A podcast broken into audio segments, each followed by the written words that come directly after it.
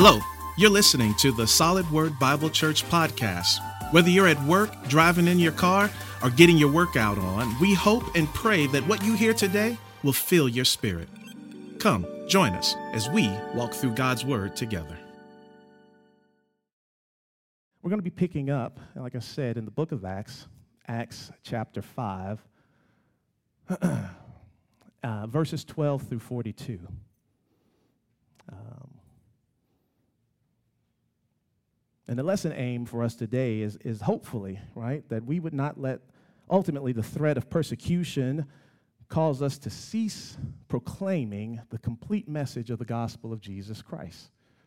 And that's what uh, the hope is after we go through this uh, passage of Scripture that we kind of walk away with, in addition to some other things. So let's um, go ahead. I'm going to um, read this uh, passage of Scripture. It is uh, 30 verses, uh, so you, you don't need to stand or anything like that unless you are just led to do so. I'm not telling you that you can't, and I'm not telling you that you should. I'm just saying that uh, you do what the Lord is leading you to do. But since it is 30 verses, it's going to be a little longer than some of the verses that we read. But I think it's important for us to read through them all.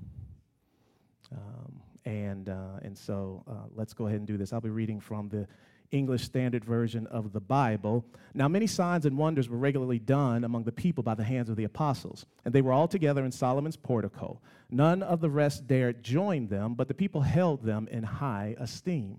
And more than ever, believers were added to the Lord, multitudes of both men and women, so that they even carried out the sick into the streets and laid them on cots and mats, that as Peter came by, at least his shadow might fall on some of them. The people also gathered from the towns around Jerusalem, bringing the sick and those afflicted with unclean spirits, and they were all healed. But the high priest rose up, and all who were with him, that is, the party of the Sadducees, and filled with jealousy, they arrested the apostles and put them in the public prison. But during the night, an angel of the Lord opened the prison doors and brought them out and said, Go and stand in the temple and speak to the people all the words of this life. And when they heard this, they entered the temple at daybreak and began to teach. Now, when the high priest came and those who were with him, they called together the council, all the senate of the people of Israel, and sent to the prison to have them, the apostles, brought. But when the officers came, they did not find them in the prison, so they returned and reported. We found the prison securely locked and the guards standing at the doors, but when we opened them, we found no one inside. Now, when the captain of the temple and the chief priests heard these words, they were greatly perplexed about them, wondering what this would come to. And someone came and told them, Look, the men whom you put in prison are standing in the temple and teaching the people. Then the captain with the officers went and brought them, but not by force, for they were afraid of being stoned by the people. And when they had brought them, they set them before the council, and the high priest questioned them, saying, We strictly charged you not to teach in this name. Yet here you have filled Jerusalem with your teaching, and you intend to bring this man's blood upon us. But Peter and the apostles answered, We must obey God rather than men. The God of our fathers raised Jesus, whom you killed by hanging him on a tree. God exalted him at his right hand as leader and savior to give repentance to Israel and forgiveness of sins. And we are witnesses to these things. And so is the Holy Spirit, whom God has given to those who obey him. When they heard this, they were enraged and wanted to kill them. But a Pharisee in the council named Gamaliel, a teacher of the law held in honor by all the people, stood up and gave orders to put the men outside for a little while. And he said to them, them being the Sadducees, the council, Men of Israel, take care what you are about to do with these men. For before these days, Theudas rose up and claiming to be somebody, and a number of men, about 400, joined him. He was killed, and all who followed him were dispersed and came to nothing. After him, Judas the Galilean rose up in the days of the census and drew away some of the people after him. He too perished, and all who followed him were scattered. So, in the present case, I tell you, keep away from these men and let them alone. For if this, is, if this plan or this undertaking is of man, it will fail. But if it is of God, you will not be able to overthrow them. You might even be found opposing God. So they took his advice, and when they had called in the apostles, they beat them and charged them not to speak in the name of Jesus and let them go. Then they left the presence of the council, rejoicing that they were counted worthy to suffer dishonor for the name. And every day in the temple and from house to house, they did not cease teaching and preaching that the Christ is Jesus. Mm-hmm. Just for a few minutes, I want to talk about worthy to suffer dishonor for Christ. Uh, and look, let's not be remiss. Let's just say a quick prayer. Dear Heavenly Father, we come to you now expressly needing to hear from you. Don't need to hear from me, don't need to hear my thoughts, what I think, but we need to hear from you, God. As I've often said, I don't need your help to preach this message, but I need you to preach this message. Because you're the only one who can do what you said you would do in your word, and that is make sure that your word does not return to you void, but that it accomplishes everything for which you sent it forth. So, God, we stand in confident hope on that declaration that as your word goes out, it is accomplishing things in our lives. In Jesus' name we pray. Amen. Uh, look, just for a quick introduction, I'm not going to be here long, but I just thought about this as uh, this morning as I was getting up, actually, because I was thinking, man, what kind of introduction could I do, and, and how do I kind of set the stage for everything? And, and I'm going coming around this a little bit uh, uh back door, but anybody in here familiar with the game Taboo? Yeah, I saw a hand, I heard some laughing. I see. Let me just see who's played Taboo. Okay, so enough people in here will understand what I'm saying. So, for those of you who don't know, taboo is, is basically, it's kind of like charades, but you can talk, but at the same time, there's certain things you can't say. So, in the game, you, you have this card, and the top of the card is the word you're trying to get your team to guess, but underneath that word are all these phrases and or words that you cannot say. So, I'm trying to get you to say dog, but I can't say bark I can't say leash. Can't say Snoopy or Scooby. You know, all these things that instantly you'd be like, oh, I can't say opposite of cat. You know, all those kinds of things because it'd be too easy. So I've got to figure out a way, Pete, to get you to, to recognize and to do what I'm wanting you to do above the line without saying certain things below the line. Hmm. Now you're thinking, what does that have to do with all of that you just read? Yeah, I, I'm going to help you out. Because I think sometimes our church life is kind of like a game of taboo as it pertains to the Holy Spirit. What do I mean? What do I mean? What do I mean? Well, there's all these things the church is trying to do above the line.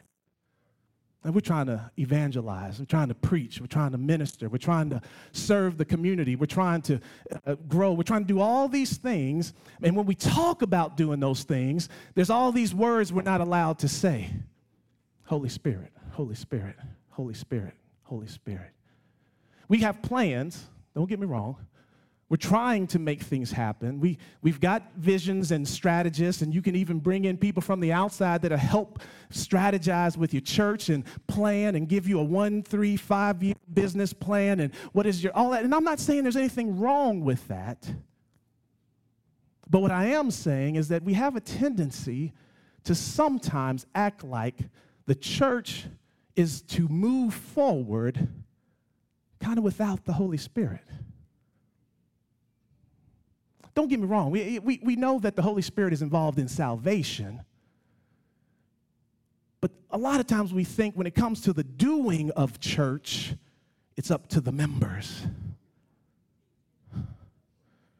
How do I know? How do I know? How do I know? Well, that's because sometimes in our churches, when we're looking for people to, to be in certain positions in certain places, we look at their resumes before we go before the Lord. Right? And I'm not saying that if you have an impressive resume, then you can't be useful for them. But what I am saying is that we tend to forget about the role of the Holy Spirit, not just in the saving of the church, but even in the movement of the church. I open up with that because I think the same thing can happen to us even as we're reading Acts. Because it's all the way back in Acts chapter 2 that we hear mostly about the filling and the showing up of the Holy Spirit, so to, so to, believe, uh, so to speak, in the apostles. And then we hear about all of these things that the apostles in the early church are doing. And if we're not careful, Brother Charles, we can forget that they're not operating under their own power. Why is that dangerous? Well, that's dangerous because after I flip past Acts chapter 2, I start seeing all these things that the church is doing, and I began looking around and saying, man, this is what we need to be doing. We need to be about this. And again, I'm not saying that that's not the right way to look at it, but if we're looking at it thinking that the only difference between the church today and the church then is some program that we just haven't implemented, hmm, we're playing a spiritual game of taboo. All this stuff we want to do, but no one's allowed to say Holy Spirit.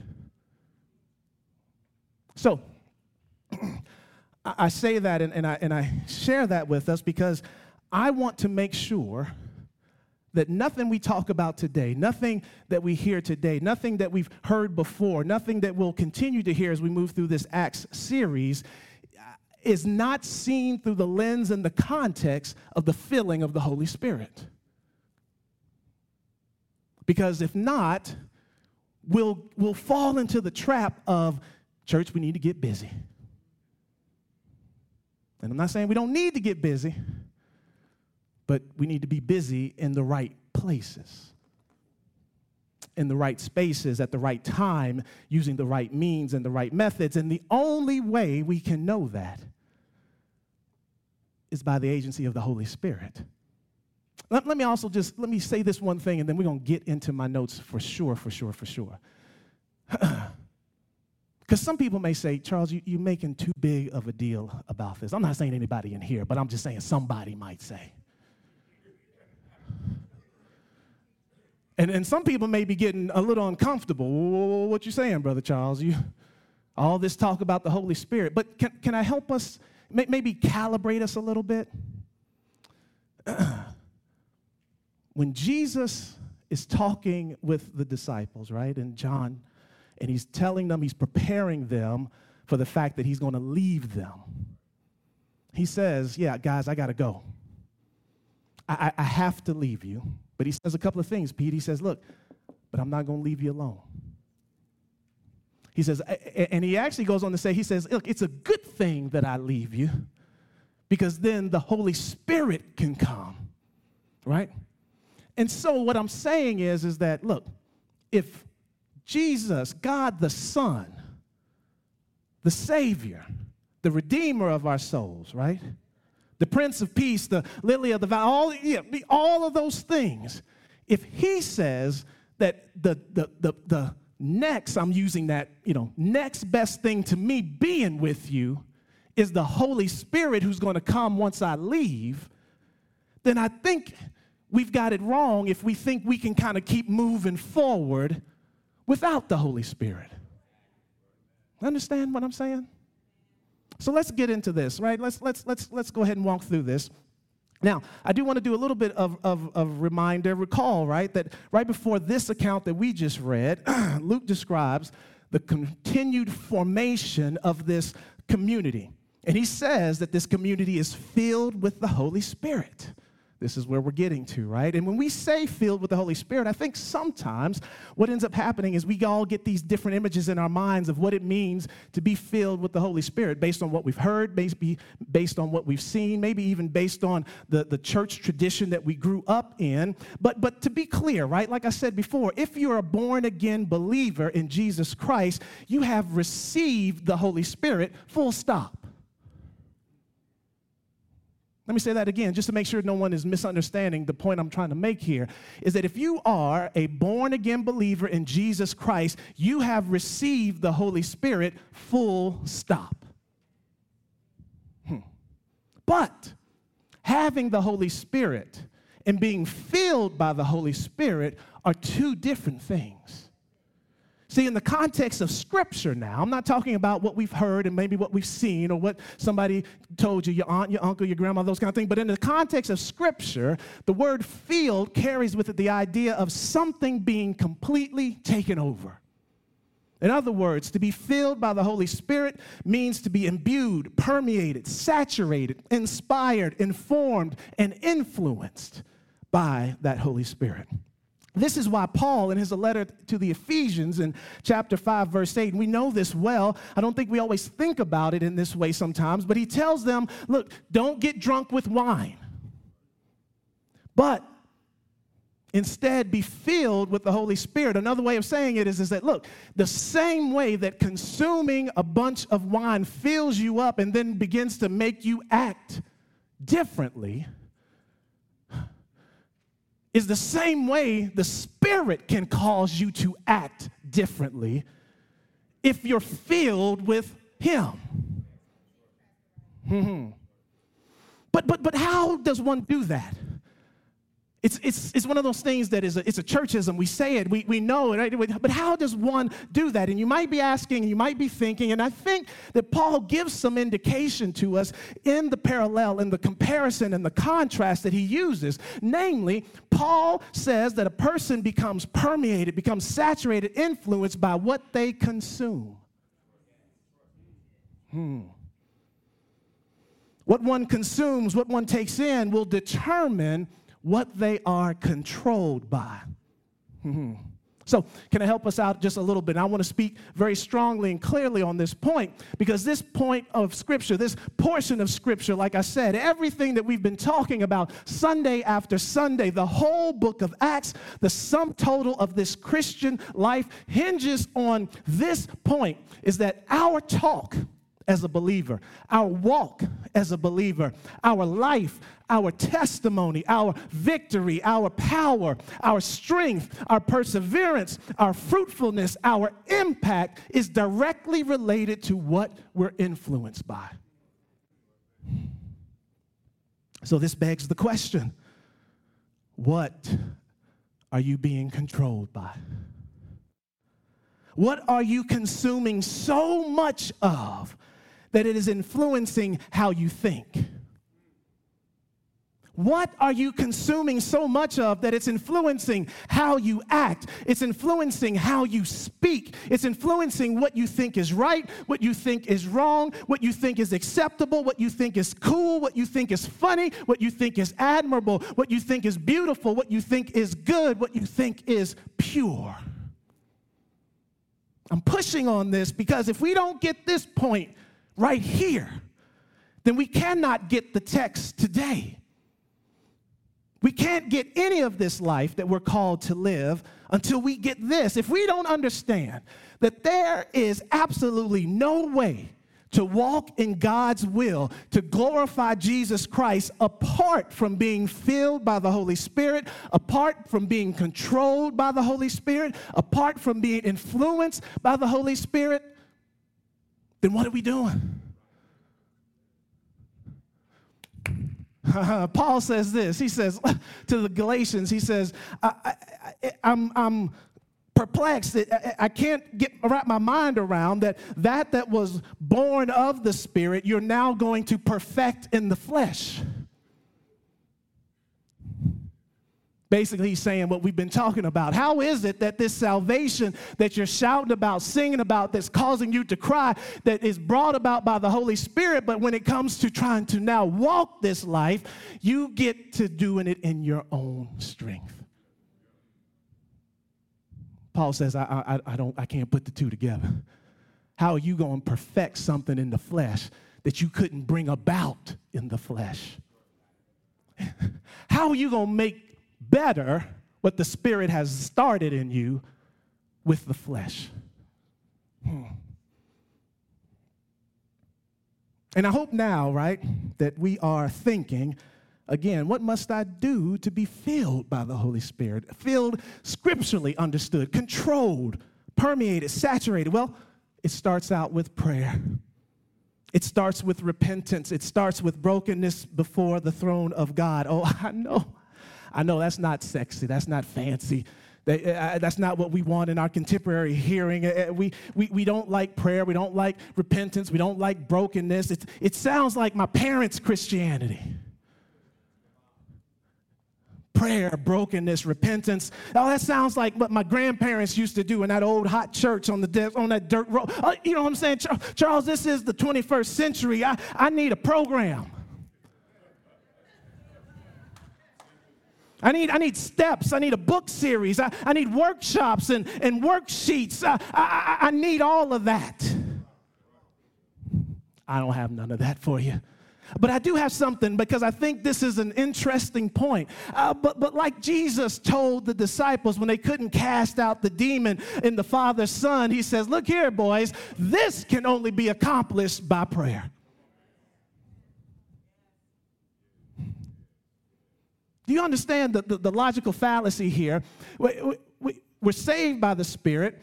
We, we then say, Yeah, you're right, I can't perfect that in the flesh. So, how do I get filled, get permeated, be controlled? How do I yield to the Spirit? And what we want is a list of things I need to do in the flesh. Yeah, it's just, it's just a do loop. And it's a do loop that's killing us and the testimony of the church. And I think that's some of what we're supposed to see in the text is not so much just the doing and what they were doing and how they were doing, but the fact that they were filled with the Spirit. Here's another thing. Let me just kick over some stuff. Some of y'all think, yeah, you're right, those apostles were filled with the Holy Spirit. Luke tells us that the whole community was filled with the Holy Spirit, not just the preachers but the pew members too. Wow, y'all not gonna help me preach this thing. Okay. Yeah, yeah, yeah, yeah, yeah. So look, look, look, look, look, look. I, I know, like I said, we want all those things, uh, uh, uh but we have to come the way of prayer and of repentance and of brokenness. Hear me when I say this. The reason we have to come the way of prayer, repentance, and brokenness is because it stands to reason. You don't have to be a, a, great seminary student or a theologian or a Bible scholar. You don't need to know Greek and Hebrew to arrive at this that if we aren't being influenced by the Holy Spirit, then we're being influenced by something else. We're consuming something else that's permeating our thinking, that's saturated our reasoning, that's influenced our being, our behavior. And if it's not the Holy Spirit, then we're standing in the wrong. And then you hear what I said we are standing in the wrong. And so, if we call ourselves sons and daughters of God, co heirs with Jesus Christ, but we have stuffed ourselves, we've indulged ourselves, we've made ourselves drunk with the things of this world, with its priorities, its perspectives, its philosophies, its traditions, its values, its practices, and we have not yielded ourselves, we have not submitted ourselves, we have not made ourselves low, we have not died to ourselves, we've not let go of those things that this world world has told us to hang on to so that Christ can take hold of us. We have not presented ourselves as living sacrifices, holy and acceptable to God, which is our reasonable service. Then the only place that we can start is on our knees.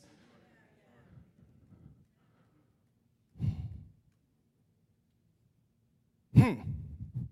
Now, we got 30 verses in this passage. Y'all still with me? And I've tried to break them into smaller buckets, each with a theme. And just for the benefit of those who may be watching uh, and maybe don't have handouts, uh, the buckets are as follows Verses 12 through 16, we're going to be looking at the authority of the apostles. Verses 17 through 21, we're going to look at the arrest of the apostles. Verse 21, uh, the second part of 21, all the way through 26, is the confusion of the council. Verses 27 and 28 is the council's question. Verses 29 and 32, the apostles' answer. Verses 33 through 40, the council receives counsel. verse 41 and 42 rejected but rejoicing. Look, y'all see that alliteration? You know how long it came to, to get that list and all those letters to sound alike and be the same? No, I'm just kidding. oh, goodness. Let's get into it. In verse 12, right, Luke tells the apostles, look, uh, uh, he tells us that these apostles, they're performing many signs and many wonders among the people, and, and this is being done regularly. That's what he says. Regularly, they were performing these signs and wonders. He tells us that the sick and the demon possessed are being brought to him from all over and that they are being healed. So much so, this was happening on the regular, so much so, and people were being healed so much that people had even begun to assign power to Peter's shadow. Hmm. But I think it's important to note that while Peter, while people may have wanted Peter's shadow to fall on them, there's no indication that they were healed by that. Or that Peter himself was advocating that, was promoting that. And I think it's important to point this out because we have a tendency your tendency, my tendency is to assign glory and to even idolize the vessels of God's power instead of focusing on God. Mm-hmm.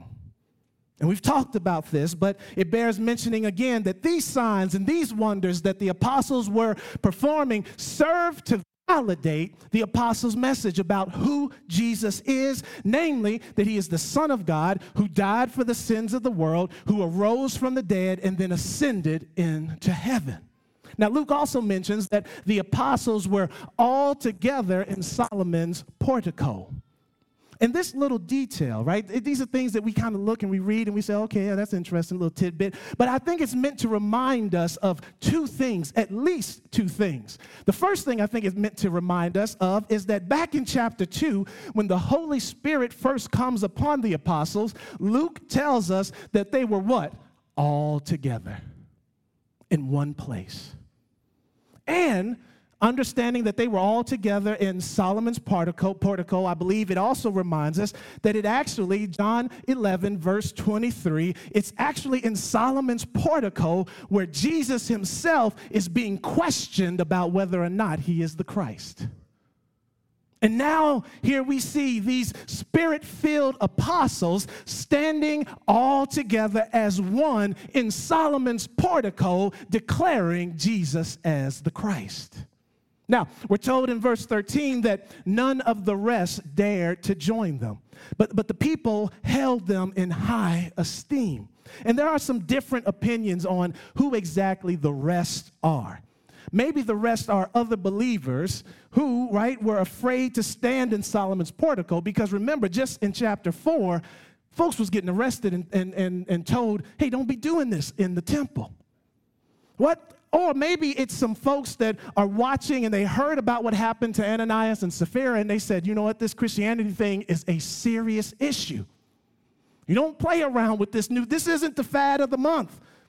This isn't the new thing and just everybody's trying it because folks are falling dead. Huh. If they're lightly moving in this direction.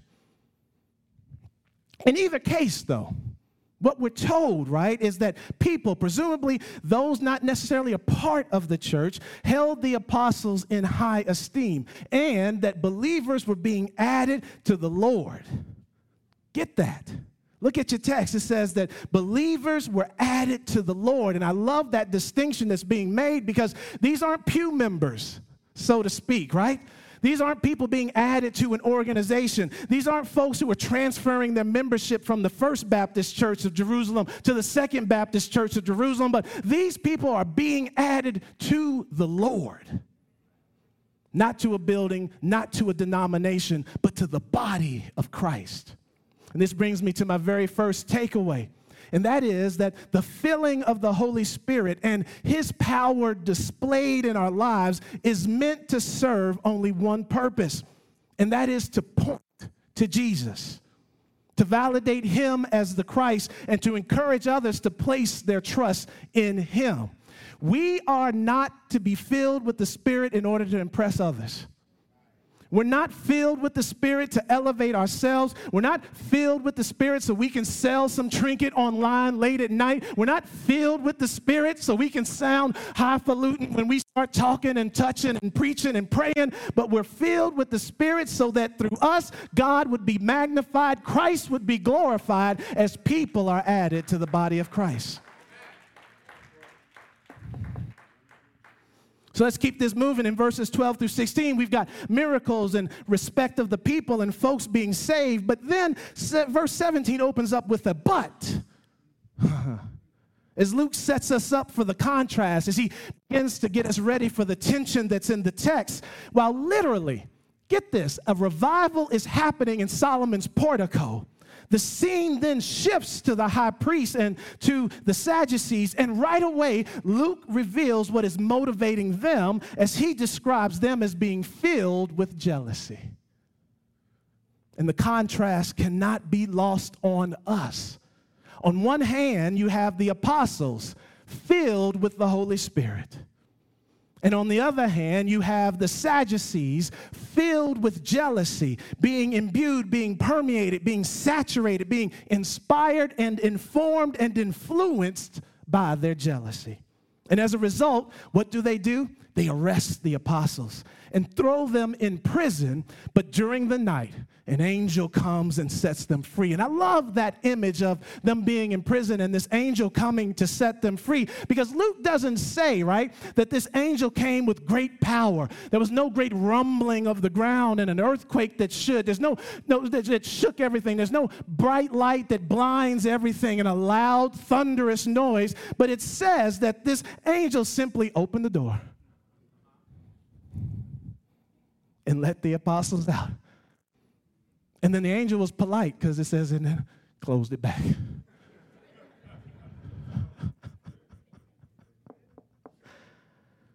but I love this, right? And I think part of the reason that there's not a lot of fanfare about the miraculous, right? Is because the miraculous is really just a means towards something.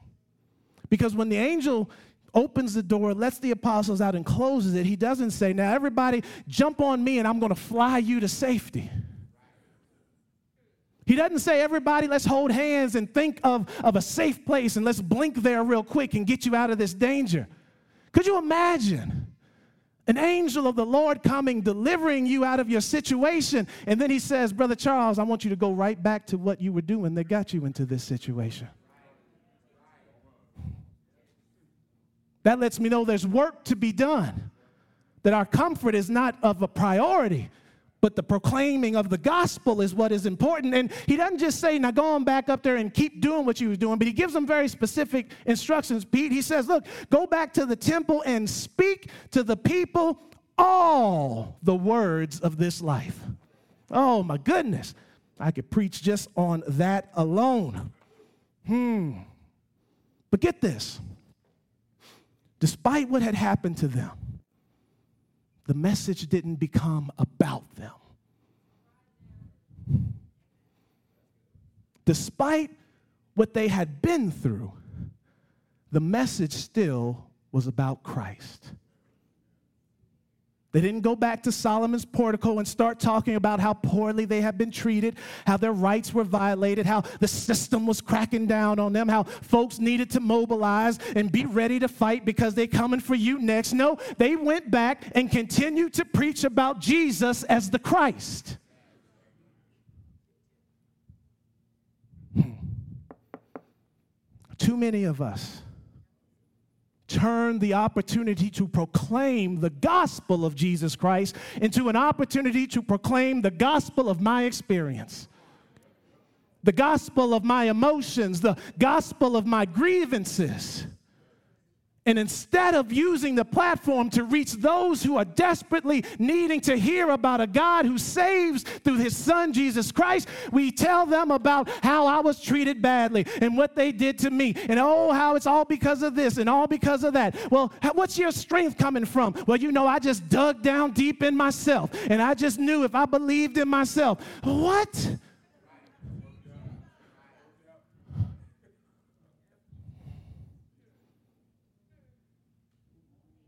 The gospel of Jesus Christ is not a platform upon which we take center stage. Oh, you came to hear about Jesus? I got it from here, Lord. Let me tell you my story. And if you're not paying attention, I'm selling books out in the foyer.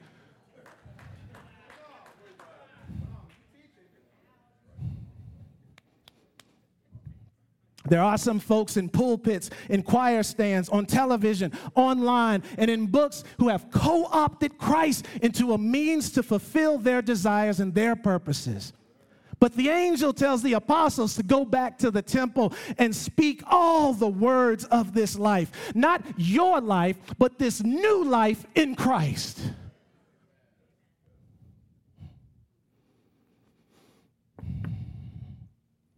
And the angel is clear that as it pertains to Christ, they are to speak all of the words. They are to leave nothing out. And that point brings me to my second takeaway.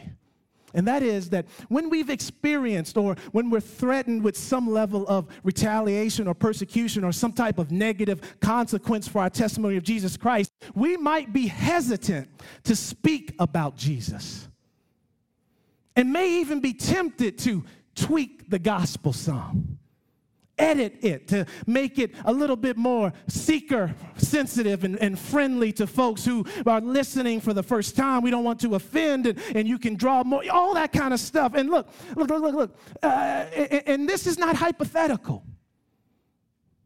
Or, or theoretical scenario of, of experiencing some type of threat or persecution, because for a number of Christians in the world, you do know that there's other Christians in the world, right? You, oh, I just want to make sure you don't think America is the only. Y'all, y'all quiet. Do you know there's other Christians in the world? Let me help you out. Do you know that other nations where Christians are are prepping missionaries to come here?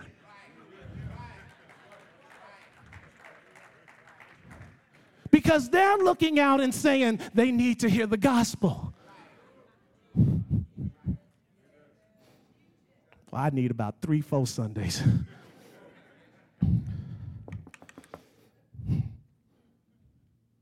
there are some places where Christians speaking any words of the gospel, not to mention all the words of the gospel, could cost them their lives. But in our context, while there is no comparison to what others are facing throughout the world, we have seen, we are seeing, and will continue to see a growing intolerance of and an attempt to silence the, the message of this life, the words of this life. Now, hear what I said. Not of your life not the gospel of your grievances, not the gospel of your emotions, not the gospel of your political persuasion, not the gospel of your ethnic background, not the, you see what I'm saying? But the message of this life.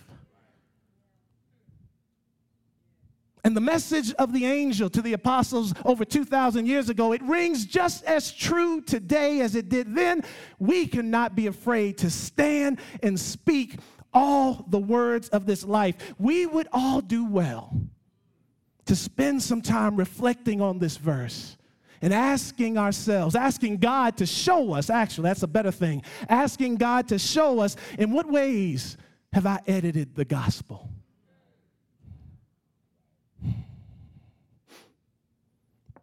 Now, Luke continues in verse 21 to tell us that while the apostles were back in the temple preaching Jesus, I love that.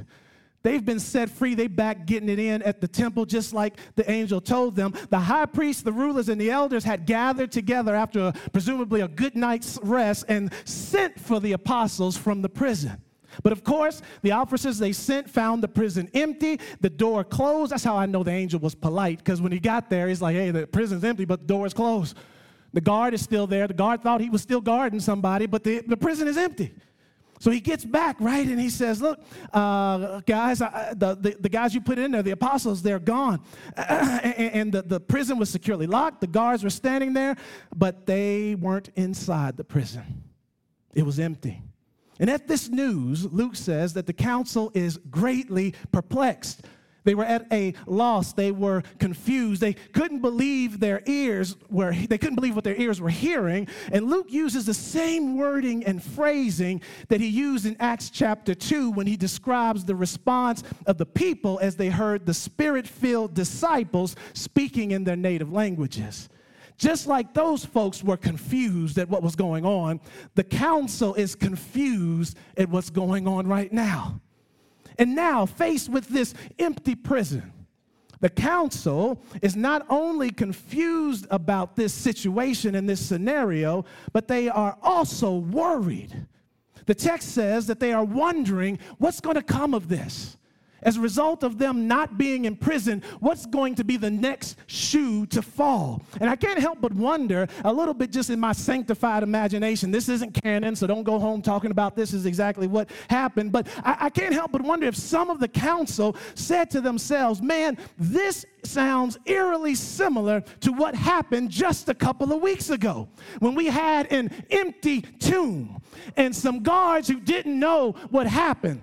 Uh, and all we know what that led to. There's 3,000 new folks claiming the name of Jesus Christ, and now we have an empty prison. What is this going to lead to? And while the council is collectively scratching their heads, someone comes in and says, Well, if you're wondering where those guys are uh, that you put in prison the other day, they're back in the temple doing what you told them not to do.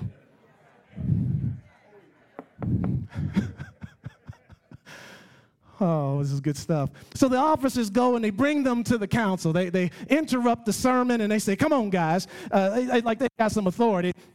We put you in jail last night. Somehow you guys got out, but we got you now. Come on back to the council uh, because we've got to ask you some question. But scripture tells us, Luke tells us, they don't use force.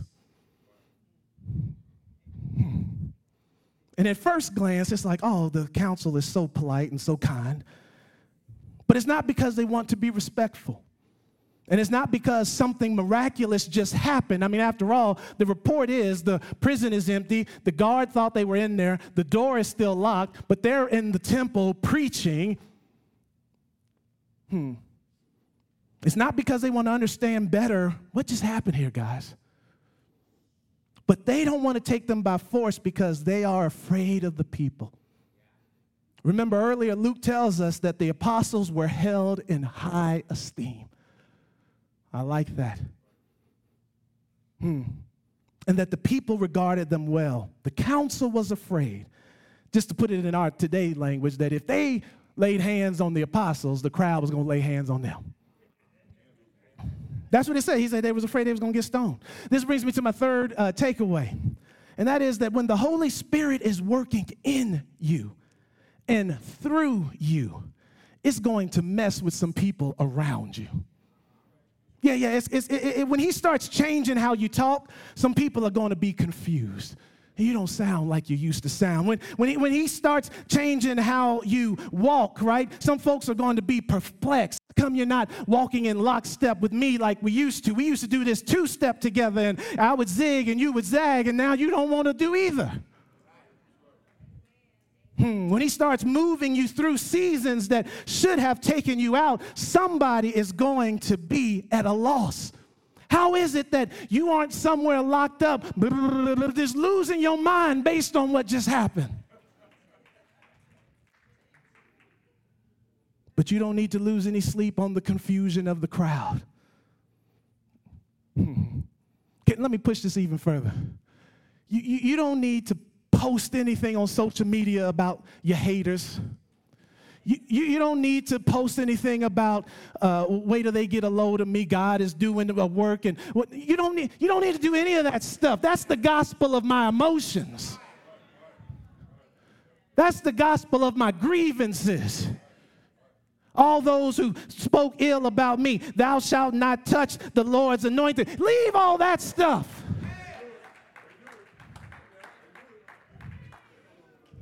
You just need to keep doing what the Holy Spirit is equipping you to do. You just keep talking in the Spirit. You just keep walking in the Spirit. You just keep moving in the Spirit and leave to God the rest. If God wants to heap some hot coals on someone's head, He doesn't need you. Here you go, God.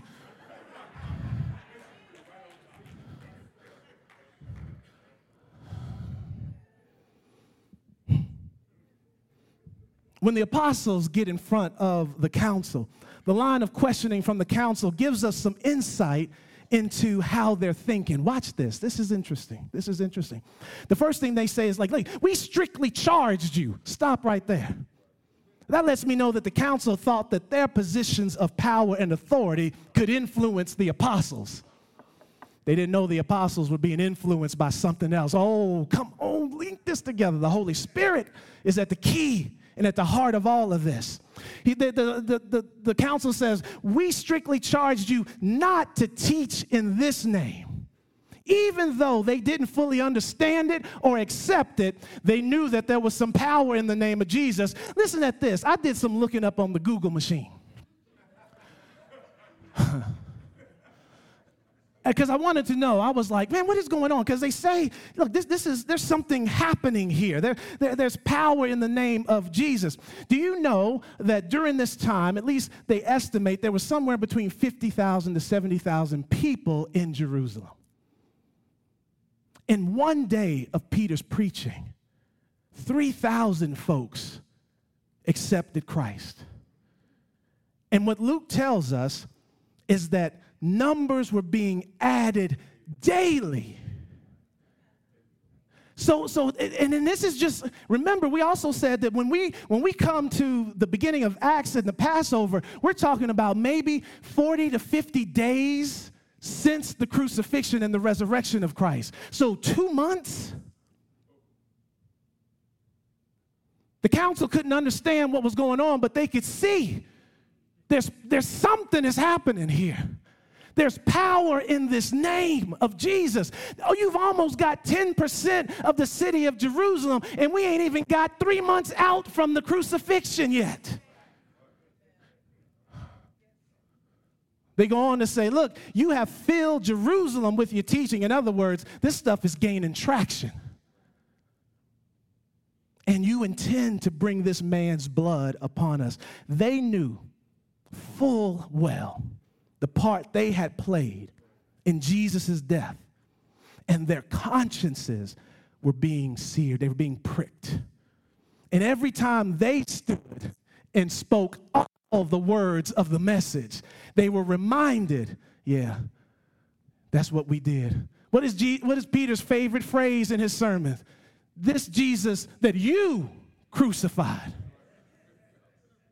God raised up this Jesus that you hung on a tree, God exalted. And they said, Stop saying that. Stop telling the folk. you got to see this. So the council gets done with their question, and I like the apostles' answer because they, they were concerned, at least the council was concerned with authority. They were concerned with power. They were concerned with impact in the city. And they were concerned with accountability. They didn't want to be the ones to blame. And the apostles' answer actually addresses each one of these. First, Peter, and, I don't, and I, look, this is just a, a, a side note because I don't even know, I don't even understand how this can happen because it says Peter and the apostles answered. I, I don't know what that means, right? Uh, does that just mean Peter spoke for everybody? Does it mean that he gave an answer and they all chimed in? Does it mean they were speaking in unison? I, I don't know, but I love the idea that they're all standing there, ready to give an account. And it says that Peter answered, First, we must obey God. He didn't say, Why did you yank us out of sermon? We were just about to collect an offering. Why did you come interrupt? Don't you know it's separation of church and state? No, no, he says, We must obey God. The council's authority is not greater than God's authority. Peter gets on, he says, Look, God raised Jesus, like we just, whom you killed. In other words, council, there's no escaping your role in this. You are, listen at this, you are guilty of putting to death God's anointed one. Peter goes on to say, God exalted him at his right hand as leader and savior. You wondering why there seems to be power in Jesus' name? Well, it's because he has been given power. Well, what kind of power? To do magic tricks, to, to, to part the sky, to part the what, what is it that he's doing? No, to bring people to repentance and to forgiveness of sins. This is what's drawing people. Jesus said that if I be lifted up, your programs will draw all men unto me. If I be lifted up, your your, your online presence will draw all men. No, if I be lifted, you, you if I be lifted up, your little coffee clatch out there will draw all men. No, if I be lifted up, Jesus says, I will draw all men unto me. Mm-hmm. I like this last thing. He says, and, and we are witnesses to these things, and so is the Holy Spirit whom God has given to those who obey him. This teaching, Paul Peter says, and the apostle says, is gaining traction because we're sharing with the people not what we've heard, but what we've seen, and the Holy Spirit is validating our testimony in the hearts of the people. Hmm. This brings me to my fourth takeaway, and that is as believers, we often are operating in circles and in environments filled with those who don't recognize the authority of God, who don't understand the power that God has placed in the name of Jesus, and whose consciences are convicted by the gospel. And in these places, if and when we are confronted, instead of us being offended or threatened, it's interesting that Peter and the apostles did not take any time to address what had happened to them. They spent no time asking the council, Where do you get off throwing us in jail? How could you do that to us? You hurt my feelings. You grabbed me kind of hard when you. No, he, they didn't. They, they, we must obey God. That when we are confronted in those, instead of us being offended or threatened or shrinking away in fear, we should double down, just like the apostles did, on the authority of God, on the power of repentance and forgiveness in the name of Jesus, and on the confidence that the Holy Spirit gives that these things are true. Hmm.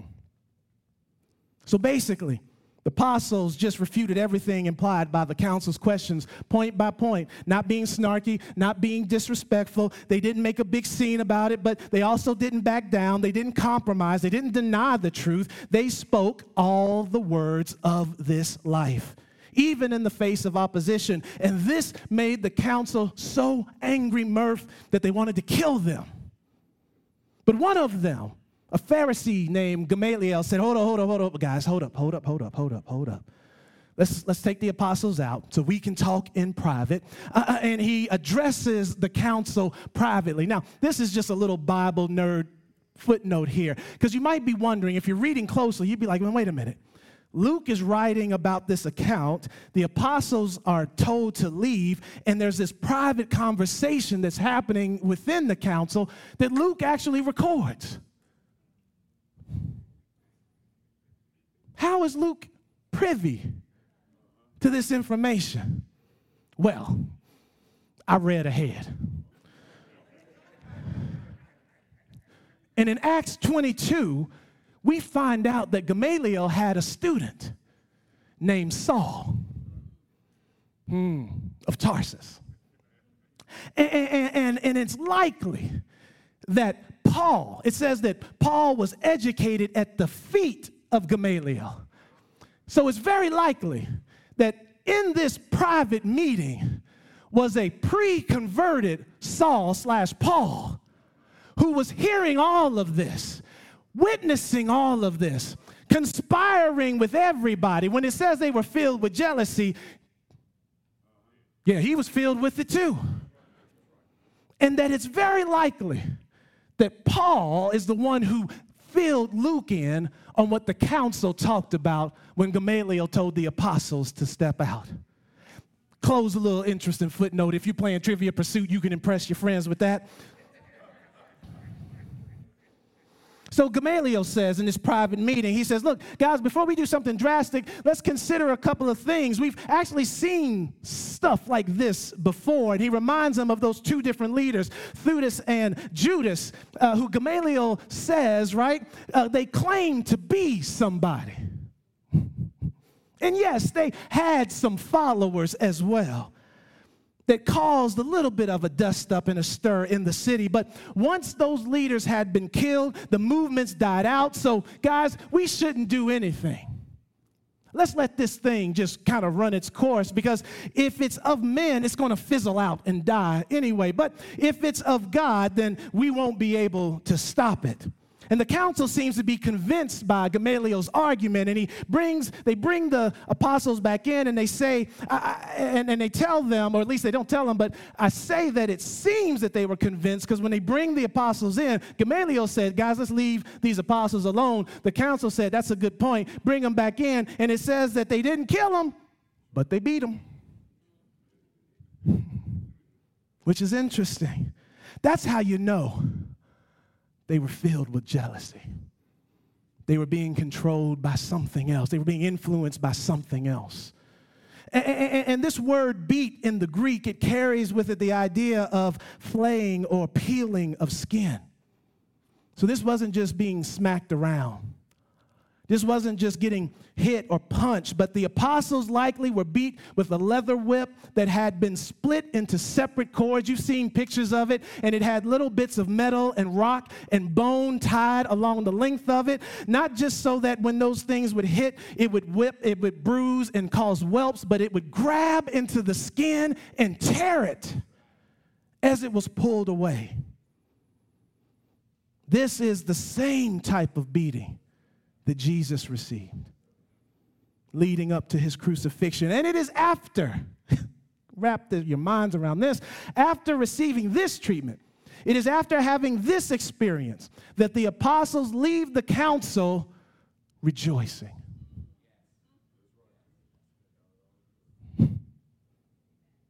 And this isn't some lukewarm expression of appreciation. It carries with it exceedingly glad. 39 lashes with 40 minus one of a whip grabbing and tearing your skin. I couldn't imagine being the first one or the last one watching and knowing it was going to be your turn soon. But when it finished, they left rejoicing exceedingly glad. But what were they rejoicing over? Was it that they escaped death? Guys, we were about to be killed, but whoo, we just got away with some whips. Was it because they stuck it to the man? Did you see how we told the council off? They didn't know what to do with us. Was it that they spoke truth to power, shook their fist in the face of the council? Nah, we're going to do what we want to do, council. That's not why they left exceedingly glad. It had nothing to do with any of those things, but they were rejoicing because they had been counted worthy to suffer dishonor for the name of Jesus. Yeah, this is a good thing. This is where I'm about to end. Let's just be honest. The notion or the idea that we would be exceedingly glad that we had just had the skin peeled from our backs because of our faith in Jesus, it doesn't even compute with us. Don't get me wrong. And, and look, I'm not trying to be uh, all the Charles, I was supporting. Look, I know we clap and we like, ooh, ooh, ooh, but let's just be honest. Some of you are, are feeling a kind of way because it's a little too warm in here right now. Let alone someone telling you you about to get 39 lashes.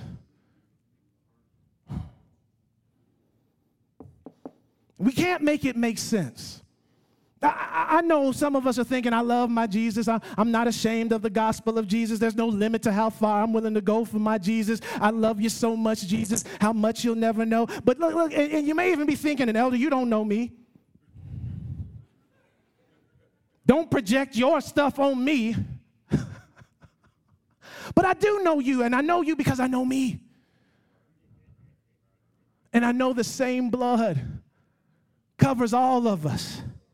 And I know that if we struggle with or find it hard to just simply bow our heads and bless our food when we're out to lunch with others because of what others might think, Or on Monday, when people ask you how your weekend was, you somehow, some way just omit completely the time you spent because you, you don't know. It, it makes you sound weird and you just don't want people to think that you're funny. You, you don't want to make others uncomfortable. I, I know that if we'll do that then we're not going to be willing to go through getting whipped until our backs are ripped and raw let alone rejoice over it.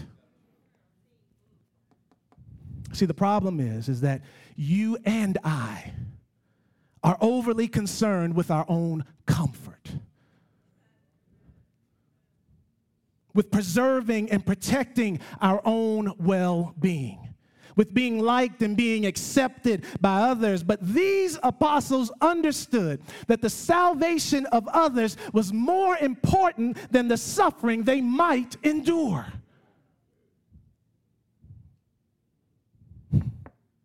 Nobody in here, not today, July 23rd, 2023, is under threat of being whipped for their testimony of Jesus Christ. But yet and still,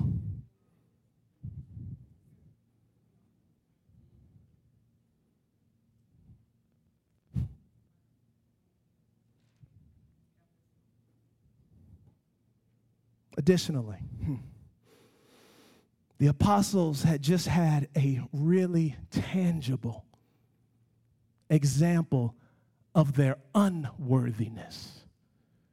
Because you see, when Jesus was arrested to be beaten and crucified, they ran, they hid, they denied him, they deserted him. And he ultimately had to face all of that by himself. Now, don't get me wrong, God's plan of, of divine redemption is his plan of divine redemption. But their choice in the moment was their choice in the moment. Hmm.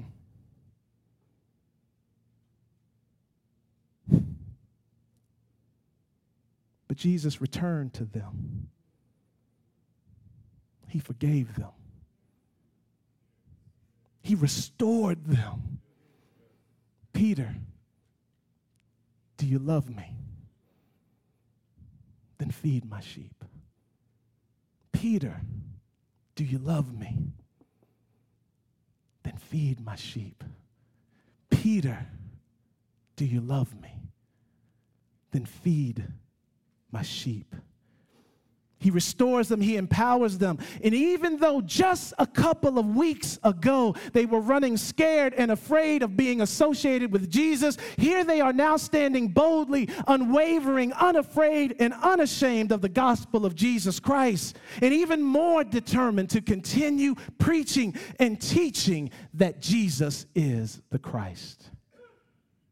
And this brings me to my final takeaway. And that is, as believers, we cannot downplay or deny Christ just to maintain our own comfort. We cannot turn our back on Him on his commandments. Because we don't want to lose friends because we don't want to be viewed negatively because we don't want to be seen as uh, because we only want to be seen as one of the guys because we want to be known as a team player because we don't want to be canceled or by the culture or we don't want to be labeled as narrow-minded and intolerant. We don't want to be called backwards or delusional. We we we, we don't want to lose these creature comforts And because we don't want to be uncomfortable, people are lost to hell. Instead, we must understand that coming to Christ is about more than me being blessed and going to heaven. But when we align ourselves with Christ, we by default are in misalignment with the world. Automatically.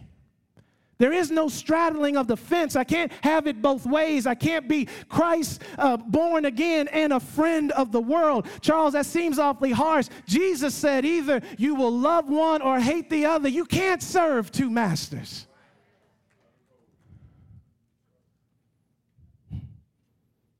And that is going to create conflict by default. And if we're more concerned with preserving our positions than we are with proclaiming Christ, we will never be the witness in this world, the salt and the light that we are called to be. Hmm.